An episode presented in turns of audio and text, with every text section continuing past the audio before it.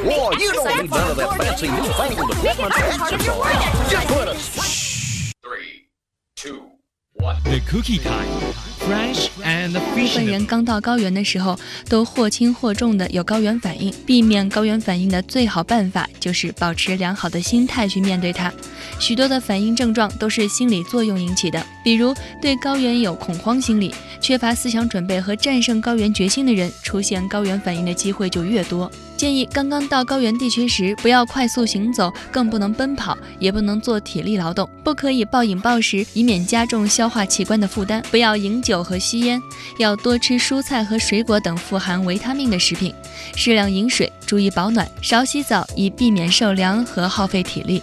不要一开始就吸氧，尽量要自身适应高原环境，否则你可能在高原就永远都离不开吸氧了。您可以服用一些缓解高原反应的药品，比如高原安、诺迪康胶囊、百福宁、速效救心丸、丹参丸、西洋参含片、葡萄糖液等等。对于高原适应力强的人，一般高原反应症状在一到三天之内就可以消除了。适应力弱一些的呢，需要三到七天。如果您能适应酥油茶的味道，您也可以多喝一些酥油茶，这个对缓解高原反应也有一定的作用。本环节由《行走时光》与时尚生活刊物联合推出。